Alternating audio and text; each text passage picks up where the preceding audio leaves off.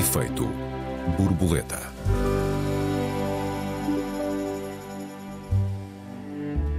Deve a arte ser inclusiva? Invadir um palco é um ato de rebeldia ou de assédio? O que significam os acontecimentos em torno da peça Tudo sobre a Minha Mãe, da Companhia de Teatro do Vão? Bem-vindos a mais um Efeito Borboleta. Eu sou Joel Neto. Olá, bem-vindos. Eu sou Raquel Varela. Olá, Raquel. Boa tarde. Raquel, tu, se eu percebo bem, és pouco dada às chamadas questões woke. Posso arriscar que não és especialmente sensível ao protesto do São Luís? Podes, e é verdade. Eu não sou, quer dizer, eu sou muito sensível ao que aconteceu porque acho que ele levanta muitas questões interessantes, mas não particularmente esta questão que foi levantada. Quer dizer, dizer que, obviamente, me parece que esta questão da discriminação das pessoas trans é grave, e o que é grave é que estas pessoas de facto não têm acesso ao mercado de trabalho e além de sofrerem de inúmeras e brutais formas de discriminação e, e, e com uma violência que uh, todos nós ouvimos, mas uh, a maioria de nós não conhece de perto. Eu não conheço de perto, conheço apenas de relatos e realmente uh, nós devemos fazer o esforço de ser sensíveis às queixas de quem uh, sofre brutalmente. Aliás, nós acabámos de assistir a um discurso uh, proto-nazi no encerramento do Congresso do Chega, com todos os ingredientes brutais do ódio e já da mobilização de massas, do ódio com mobilização, não é? A ideia e com muito que... menos, eh, deixa-me só fazer-te uma pergunta, e com muito menos escrutínio por parte da comunicação social e dos comentadores não, não, eu, estou completamente, passado. devo dizer, estou completamente perplexa com partidos hum. terem ido participar no Congresso ainda que para o criticar. Uh, que a crítica da iniciativa liberal seja que têm diferenças do ponto de vista económico. Quer dizer, nós ouvimos um discurso, uh, uh, como eu digo, foi um discurso proto-nazi, um apelo ao ódio, uma mobilização de rua pelo ódio, é, foi isto que nós assistimos.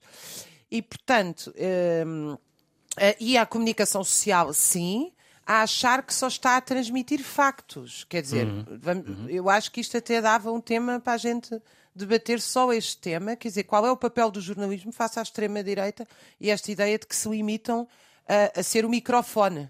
Quer dizer, a comunicação uhum. social é microfone de um partido de extrema-direita. Eu estou verdadeiramente chocada, devo dizer, com aquilo que nós acabámos de assistir. E isto para dizer que parte daquele ódio é dirigido contra as chamadas minorias e estas pessoas sofrem horrores e nós temos que as proteger.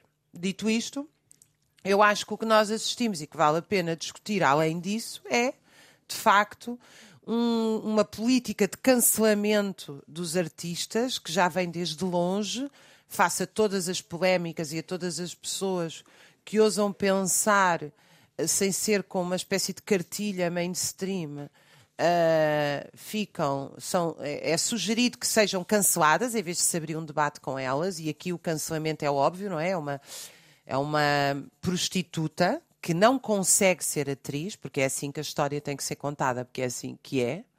É uma prostituta que não consegue ser atriz e chega, invade um palco e diz ao ator para descer do palco porque o ator lhe está a roubar o lugar a ela e ela é obrigada a prostituir-se para sobreviver. Portanto, essa primeira discussão, parece-me importantíssima. Uh, e, enfim, vou desenvolvê-lo ao longo desta conversa. Eu acho que ninguém é obrigado a prostituir-se para sobreviver e ninguém se deve prostituir e nós devemos combater a prostituição. E, portanto, acho que só isto já dá um tema gigantesco. A segunda questão que me que eu acho importante debater é, de facto, esta questão do mercado de trabalho, da cultura e da forma como as pessoas se relacionam entre elas. Não sei, como é que tu viste esta. Esta... Apesar de tudo, eu devo dizer que eu acho que houve um bom debate. Quer dizer, acho que eu, eu li muitos artigos interessantes de gente do teatro, de encenadores, com opiniões muito divergentes, e isso também deve... é raro e eu quero sublinhá-lo aqui. Uh, Senti-me.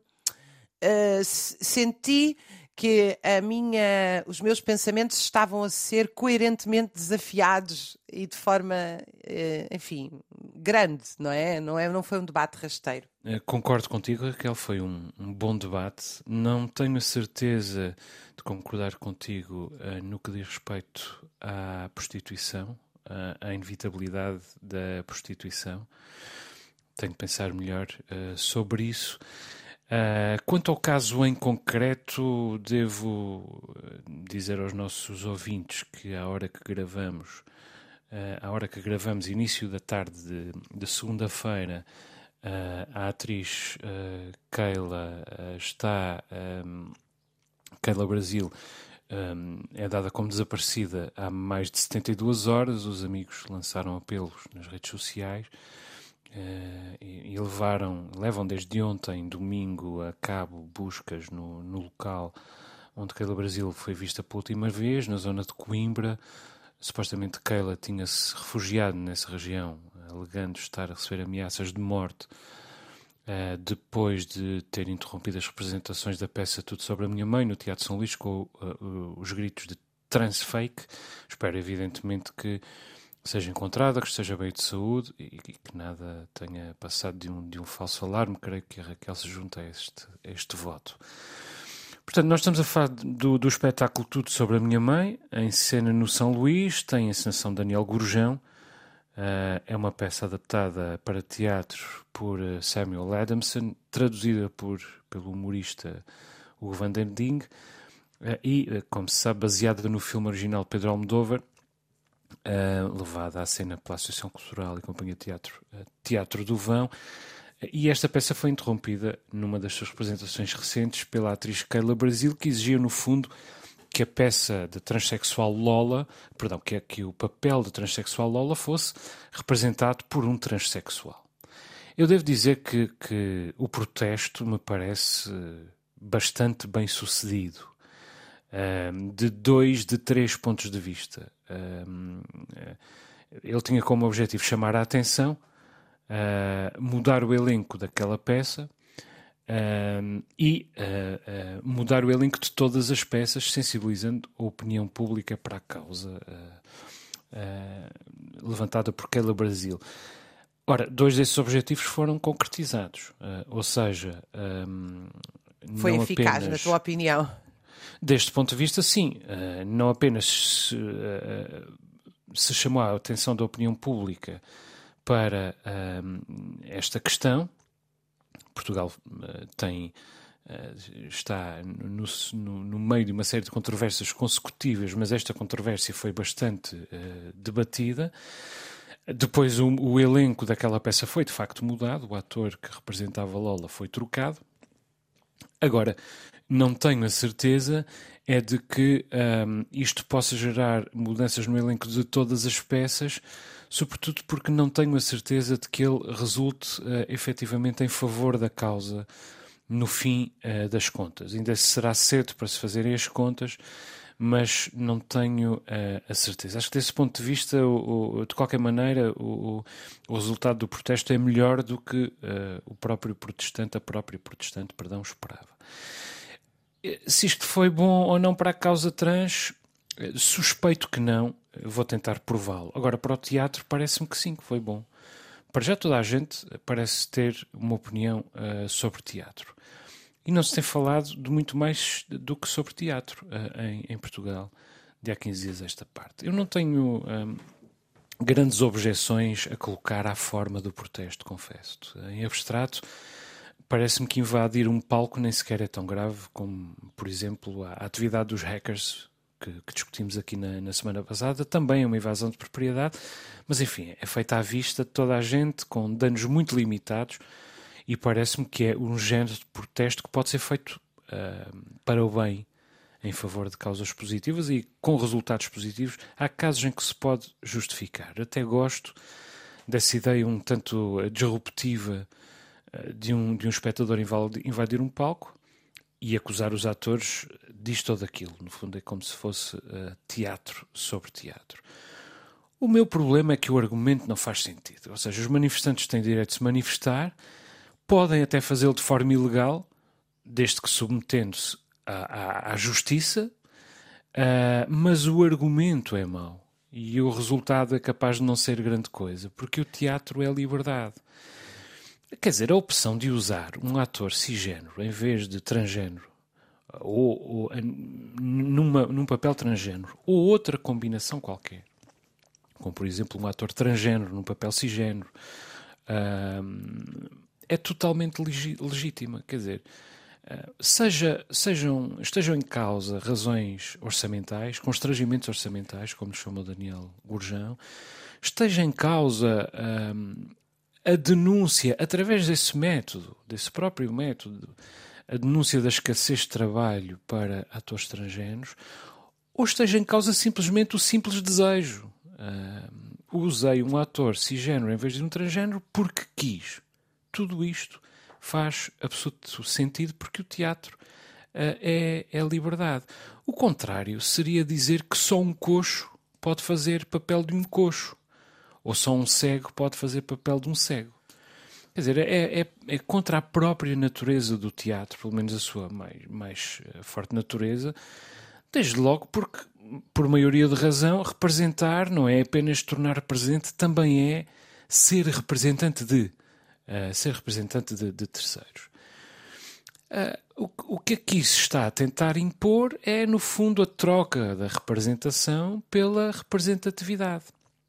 O que, uh, como, como escreveram um, alguns põem em causa o próprio potencial transformador da arte, uh, que no fundo uh, deixa de existir enquanto dilema uh, e passa a existir apenas enquanto panfleto, ou seja, deixa de existir para incomodar, um, para compreender e passa a existir apenas para provar ou para, para confirmar.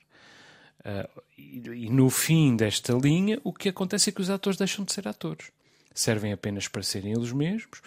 Um ator, portanto, não pode representar X, visto que não é X, e, portanto, no fim não pode representar. Feitas as contas, não pode uh, representar. Eu discordo veementemente desta ideia e, aliás, deploro a ação do Teatro uh, do Vão e do, e do encenador Daniel Gurjão, que imediatamente trocaram o ator uh, cisgênero, o André Patrício, por uma atriz transgênero, Maria João Vaz. Na Quer verdade, dizer, o que há, aconteceu. Há nisto Uh, na verdade, o que aconteceu, e eu também fui induzida em erro uh, pela gorda do expresso inicial, ele uhum. não foi. Eh, trocaram o ator naquele papel, mas o ator não foi sim, sim. despedido. Ou seja, eu o, sei, ator ficou, o ator representava que mais que uma personagem. Representava ser... três personagens e continua a representar duas, mas. Eu, eu também não é sou que... simpática à mudança, estava só a, a corrigir sim, sim, mas, e a corrigir-me também realmente, a mim própria. Sim, sim, mas ele não foi despedido. No entanto, foi destituído daquele papel. E, o que, e isto evidencia o mesmo que se ele tivesse sido despedido, que é um medo enorme uh, de ser confundido com homofobia por parte de Daniel Gurjão, por parte da produção do Teatro do Vão, um medo enorme de serem confundidos com homofobia.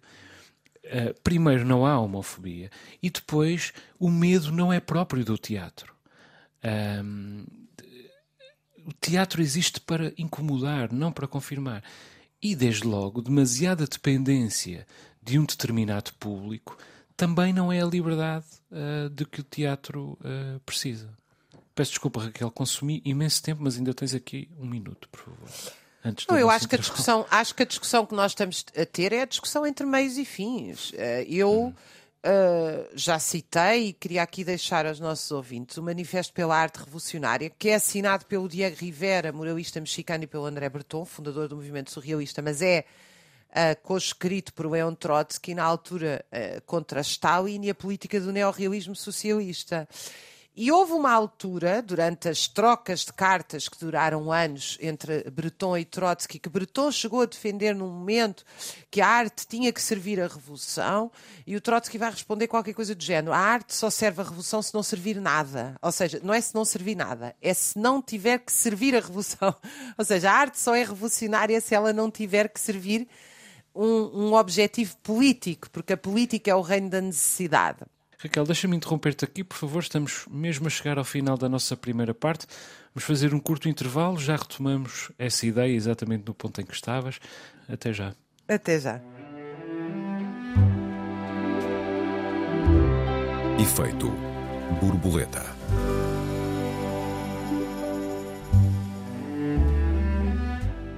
Efeito Borboleta, segunda parte. Esta semana discutimos o protesto contra os ditos transfakes do teatro português. Raquel, há pouco falavas do manifesto pela arte revolucionária e dessa ideia de que se estiver ao serviço de uma ideia política, a arte não é arte nem pode servir a causa revolucionária. Não, era justamente essa ideia, uma ideia dialética muito bonita e libertadora. A arte que se quer servir a revolução, ou seja, se quer ser libertária, revolucionária, inovadora, quebrar paredes, ela não pode servir a revolução, ou seja, ela não pode estar diretamente ao serviço de uma política se ela quer ter um papel transformador.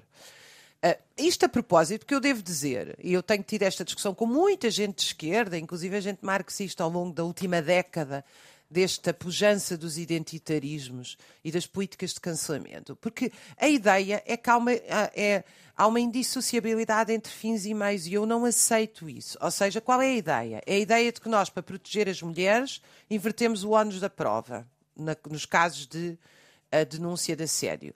É a ideia de que para proteger os trans se pode calar, invadir um palco e calar um artista. Porquê? Porque a vida dos trans é mais importante que. Eu, eu insisto com isto. A ideia do realismo socialista durante Stalin, que arrasou com toda a maravilhosa arte que saiu da Revolução Soviética, arrasou a ponto de os fuzilar. Atenção, é disto que estamos a falar. Era que era preciso salvar uma nação inteira. E em parte eu devo dizer que esse argumento é verdadeiro e eu discordo dele. Ou seja, a União Soviética estava realmente ameaçada pelos países capitalistas. Uh, mas eu acho que a forma de combater os, partidos, os países capitalistas, para pessoas socialistas como eu, não era calar os artistas, calar a oposição, prender pessoas. Não é assim que se combate o capitalismo. Portanto, a questão, a dissociação entre meios e fins, para mim, é uma questão cimeira do debate ético. O, o Isaac Babel, que é um escritor judeu revolucionário bolchevique, que acabou fuzilado também por Stalin, que tem dois livros que eu aconselho vivamente, oníricos, maravilhosos: Contos de Odessa e O Exército de Cavalaria. Uh, o Isaac Babel acompanhou o exército russo quando a Polónia, no conflito entre a Polónia e a Ucrânia, em 1920. Uh, e acompanhou algumas atrocidades do exército bolchevique então. E eu não estou a falar da época de Stalin, estou a falar do exército vermelho. O exército vermelho que eu defendo. Atenção. Ele acompanhou barbaridades e denunciou essas barbaridades num estilo onírico. É um escritor maravilhoso, na minha opinião. E o comandante das tropas, uh, Bodini, se não me engano o nome, pediu para ele ser proibido. E o Partido Bolchevique respondeu, o Estado Soviético respondeu: Nós não proibimos escritores. Se foi o que ele viu, se é o que ele quer contar, nós não proibimos escritores. Quando morreu Gorky Stalin já estava no poder, Isaac Babel foi considerado que não respeitava o realismo socialista e ele fez uma carta, fez um, uma declaração muito engraçada, dizendo uh, porque acusavam-no de descrever mal e não descrever a verdadeira alma socialista, aquelas tretas todas do realismo socialista, dito realismo socialista. E ele respondeu: Bem, uma vez que eu não posso escrever mal, vou-me dedicar a, ao silêncio, que é uma coisa que uhum. sei fazer bem. Uh, e eu acho que esta, quer dizer, esta história, que são muitas, enfim, quer dizer, Mayakovsky foi suicidado, pode-se pegar em N exemplos. Isto leva não só à censura e aos fuzilamentos em casos de ditaduras, mas leva em sociedades como as nossas, onde ainda existe uh, democracia uh, formal, liberal, leva à autocensura sistemática. Uh, e eu não vejo qual é o interesse disso para o mundo artístico, ou seja, como é que se consegue provocar, inovar, fazer-nos sonhar, fazer-nos pensar, se nós instituímos um sistema de não nos fazer pensar, ter medo de pensar, ter medo de dizer, porque vamos ser considerados, uh, como hoje se diz, politicamente incorretos, mas na verdade o que se quer dizer é que imediatamente passa-se para o campo do inimigo. Quer dizer, a mim parece uma discussão realmente que não abona a favor uh, dos artistas e da arte em geral. Uhum. Estamos de acordo. É, do, do, meu ponto de vista, um protesto iliberal e eu não, não quero deixar de reforçar esta ideia. A arte é a liberdade. E quando se quer impor que a arte faça uh, X ou Y, está uh, está-se a fazer o mesmo que quando se quer proibir a arte de fazer X ou Y. E, portanto, reduz-se a arte a uma desculpa, a uma justificação, a um pretexto. E, portanto, ela deixa de, de ser arte. Também prometi tentar uh, explicar porque é que, do meu ponto de vista, este protesto resulta contra a causa trans. E, e tem que ver com a reação uh, generalizada do país à, à, direita e à esquerda, entre os conservadores e até entre tantos uh, progressistas, um, que estão de acordo uh, com uma ideia, uh, que parecem de acordo numa ideia central, que é agora alguém está a tentar uh, fazer parecer inaceitável tudo aquilo que não diverge. Ou seja, tudo aquilo que não é norma, uh, perdão, tudo aquilo que é norma deixa de ser aceitável. se tu me permitires, eu gostava de citar alguns, alguns duas ou três passagens, dando aqui lugar a algum contraditório. Um artigo, por exemplo, de Dusty Whistles no, no Público, cujo título é O casting trans, transfake é transfóbico, diz uh, ela, o casting transfake ridiculariza as pessoas trans com a suposição, mesmo que não intencional, de que não somos mais do que uma série de adereços amovíveis numa pessoa cis confusa. colocar uma pessoa cis em drag, ou seja, vesti-la de drag queen, na prática, travesti-la de drag queen, para desempenhar o papel de uma pessoa trans, é um escárnio da experiência trans. O casting transfake nega os nossos mundos internos, perspectivas, narrativas pessoais e a nossa própria luta. A arte tem poder, a cultura desempenha um papel na formação da imaginação da sociedade, são as histórias que contamos que definem os parâmetros do contemporâneo e eu estou de acordo com muitos destes argumentos. Só que aquilo que uh, vem a reboque, aquilo que se exige a reboque desta discussão é uma discriminação positiva. Eu sou em abstrato uh, contrário às discriminações uh, positivas, que muitas vezes descambam para a condescendência e que são uma maneira de desqualificar. Isto em abstrato. Em concreto, também sou algumas vezes, ou bastas vezes, e neste caso, sou claramente contrário a essa discriminação positiva, porque, repito, por esta ordem de ideias, um transexual nunca poderia fazer de mais nada. Poderia apenas fazer papel de transexual. E se fizer apenas um papel uh, de transexual, um, também não tem trabalho, porque não há assim tantos transexuais para interpretar, nem no teatro, nem em lado nenhum. Se levarmos este argumento ao extremo, a atriz Laverne Cox não podia fazer de uh, Sophia Bursett no, na série Orange is the New Black da Netflix. Porquê? Porque Laverne Cox nasceu um homem e interpreta na série uma mulher, aliás, uma mulher cisgênero, o que foi considerado um grito de, de conquista. E até e, e, há muitos outros casos, até Kate Blanchett já fez de, de Bob Dylan. Eu li, entretanto, um uh, texto do presidente da Academia dos Produtores Culturais, o ator e encenador Miguel Abreu, da, da companhia Caso Faz, um, que diz que esta, a dimensão que Cala Brasil exige, ou seja, a colocação de atores estrangeiros a fazer personagens estrangeiros, é uma outra dimensão que o teatro pode ou deve ter. E eu acho que não se pode dizer que seja pode ou deve ter, porque no teatro o pode e o deve não se confundem. O pode é a possibilidade, o deve é o caminho único, é a única possibilidade. Portanto, a diferença entre o pode e o deve, quando se, traça, quando se trata de arte, é absolutamente enorme. É claro que há, um, inevitavelmente, uh, entre uh, estas uh, pessoas, atores e, e, e, encenadores e, e, que vêm, que são transgênero, hum, há uma série de recalcamentos, de ressentimentos, que me parece absolutamente legítimo. Absolutamente legítimo. Só que a reação generalizada a este protesto foi uh, generalizada, foi péssima. Embora haja vozes que tiveram algum, uh, algum acolhimento. Eu não tenho nada contra a luta woke. Mas houve várias pessoas com... no campo do teatro que se quer dizer, que criticaram o ato. Eu, apesar de tudo, acho que houve ato. Aliás, desde logo o é próprio é ator. Uh, sim, sim. O André próprio Patrício. ator uh, André Patício disse que se sentiu mal, naturalmente, quer dizer, não, não sentiu-se castrado. Uh, não sei se foi castrado o termo, foi, foi sentiu-se calado, silenciado, não é? Para...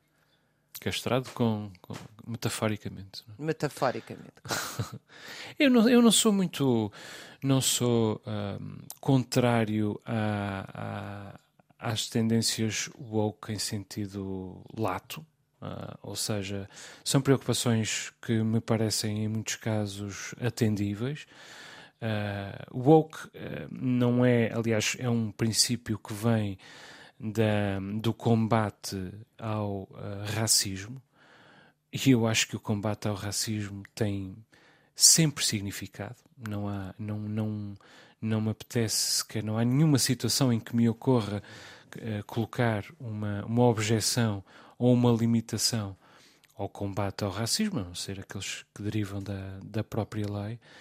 Uh, é claro que, por outro lado, a agenda woke não é a preocupação woke, a agenda woke é um, é um movimento um, ehm, que já transcende as suas próprias preocupações, também uh, tem sido gerida como um, um, desejo de caos. Há quem ganhe dinheiro e quem enriqueça com a agenda woke, uh, e portanto eu não confundo a agenda woke com a causa uh, woke. agora, o meu problema com este caso em particular não é a sua dimensão woke. É que, na verdade, este, eh, esta manifestação não foi inclusiva. Ela foi feita para excluir e não para incluir. Foi, foi Esse ponto é muito excluir. interessante que estás a dizer, porque a uhum. atriz não invadiu o palco dizendo nós precisamos de trabalho para todos sem discriminação. Ela Exato. invadiu o palco a dizer sai daí que esse lugar é meu. Exatamente. Foi um ato de guerra, não foi um ato de luta coletiva pela melhoria dos direitos trans e dos atores, porque é bom lembrar-me que nós estamos a falar de artistas que muitos deles, para sobreviver, têm que fazer todo o tipo de, de trabalhos porque não conseguem viver como artistas e trabalhar plenamente como artistas. Não é que se invadiu a Quinta da Marinha. não é? Uh, Deixa-me dizer uma nota. Uh, desculpa. Favor interrompi-te, queria não, dizer não, uma não, nota eu... sobre a questão da prostituição. Eu ia-te passar a palavra, por favor. Queria-te dizer uma coisa sobre a questão da prostituição, quando eu comecei a falar no início, e que essa eu imagino que também seja uh, politicamente incorreta nos tempos que correm. Nenhuma mulher é obrigada a ser prostituta, a não ser, obviamente, quando nós falamos do, do tráfico forçado, e, e, portanto aí não há opção nenhuma. Uh, além da prostituição, existem milhares de trabalhos terrivelmente mal pagos uh, por esse mundo e, portanto, e, e, eu quero dizer isto porque eu considero que a prostituição não é um trabalho e é uma, uma expressão bárbara de uma sociedade que não acolheu, não protegeu, não deu nem de perto nem de longe as mesmas oportunidades às mulheres. E, portanto, eu não acho que a primeira coisa é que eu não acho que a prostituição é um trabalho como outro qualquer. Uh, também não acho que seja uma escolha como é, enfim, uh, uh, muitas vezes apontado, porque quem é pobre quem nasceu em meios, obviamente há prostituição de luxo, mas isso é uma minoria. Quem é imigrante, quem não tem muitas vezes educação, etc., acaba por cair nas malhas da prostituição. Uh, e, portanto, eu, eu acho que o, o tema da, que foi levado lá pela, uh, por, esta, por esta pessoa trans da prostituição, para mim, é o tema central. Ou seja, eu própria comecei a discutir, que a primeira vez que isto aconteceu, as questões da, do, dos direitos das pessoas trans e da arte mas o grito dela, quando disse eu sou obrigada a prostituir-me, um homem apontou-me uma arma à cabeça e eu tive que praticar sexo assim, essa é a minha vida de prostituta, disse ela. Um homem fez-me isto a semana passada, é qualquer coisa deste género. Nós todos, como sociedade, fomos atrás da questão fraturante e não da questão essencial. Porque, de facto, os direitos das minorias trans são para ser discutidos, e eu volto a dizer que devem, mas uh, os, os, o flagelo de uma grande maioria, que é a prostituição, que atinge maioritariamente mulheres pobres, Esse nós não discutimos. E isto, para mim, é expressão. Eu própria acho que caí numa casca de banana. Quando discuti a questão da arte e das questões trans, que eram as que me apeteciam discutir na altura.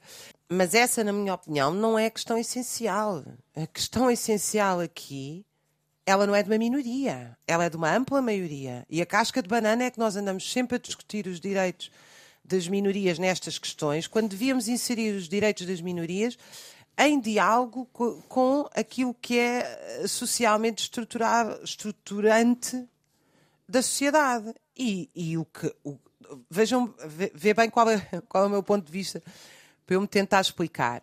Quando uma mulher trans invade um palco no, a, dizendo eu sou prostituta, sou obrigada a prostituir-me, um homem apontou-me uma arma à cabeça e obrigou-me a fazer sexo oral a semana passada, nós discutimos o trans, discutimos a arte e quase ninguém discutiu o facto de que aquela mulher disse publicamente: Eu sou obrigada a prostituir-me e um homem apontou-me uma arma à cabeça.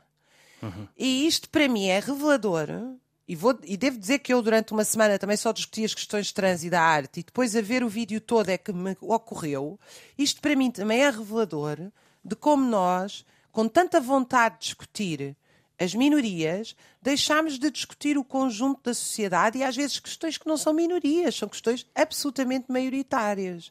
Uhum. E, e, isso também faz parte desta, de uma certa cultura em que nós um, uh, eh, nos centramos, nos deixamos de centrar em grandes discussões porque queremos proteger as, as, discussões das minorias. Mas nós não vamos proteger as questões das minorias se nós não discutimos os grandes flagelos sociais e os grandes problemas sociais.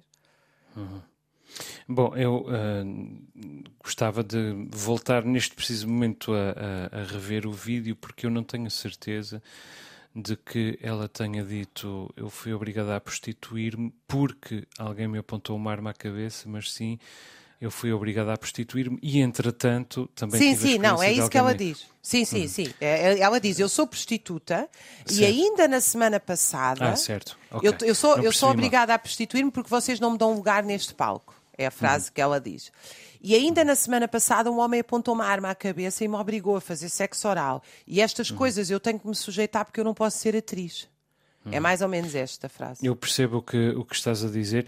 Eu uh, devo dizer-te que uh, uh, acredito que há realmente situações em que mulheres e homens podem ser atirados para a prostituição contra a sua própria vontade ou a possibilidade de fazerem exercer a sua própria vontade uh, em defesa de outro tipo de, de, vida. Mas se calhar é um tema que nós devíamos. Uh, Mas só para esclarecer, eu noutra... acho que a maioria da prostituição não é de livre vontade. Uhum. Mesmo quando não é obrigada com uma arma à cabeça ou quando não é obrigada com tráfico humano. Uhum. Uh, a maioria da prostituição é o resultado de condições sociais e culturais ah, terríveis. Então estamos de acordo no essencial. Agora, quem discordaria da, da, da ação de Keila Brasil eu digo-te já, seria Pedro Almodóvar. Porque, como, como, como disse no início deste, deste programa, este filme é, esta peça é baseada no filme Pedro Almodóvar de 1999 com o mesmo título, Tudo sobre a Minha Mãe, e no filme a personagem Lola é desempenhada por um ator uh, cisgênero, António Cantó, que aliás uh, é pai de, de, de filhos e, e, e, é até uh, deputado. O filme ganhou eh, tudo o que havia para ganhar, um, todos os prémios europeus e, inclusive, uh, ganhou o Oscar de, de, melhor filme estrangeiro.